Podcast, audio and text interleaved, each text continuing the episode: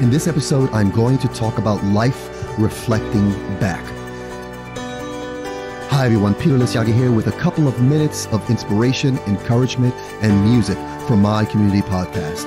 The music in this episode is called Keep Moving Forward by Josef Falkenskold. Be sure to check out his music wherever you buy your music. Now let's talk about life reflecting back.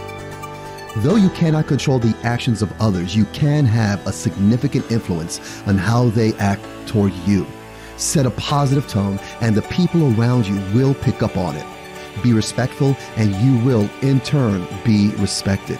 Be honest and be truthful, and you greatly increase the likelihood that you will be told the truth by others.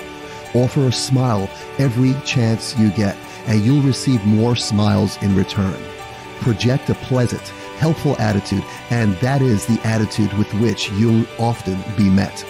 Genuinely expect the best of others, and they will do all they can to live up to your expectations. Listen with interest and attention. Seek to truly understand others, and what you say will be much better understood.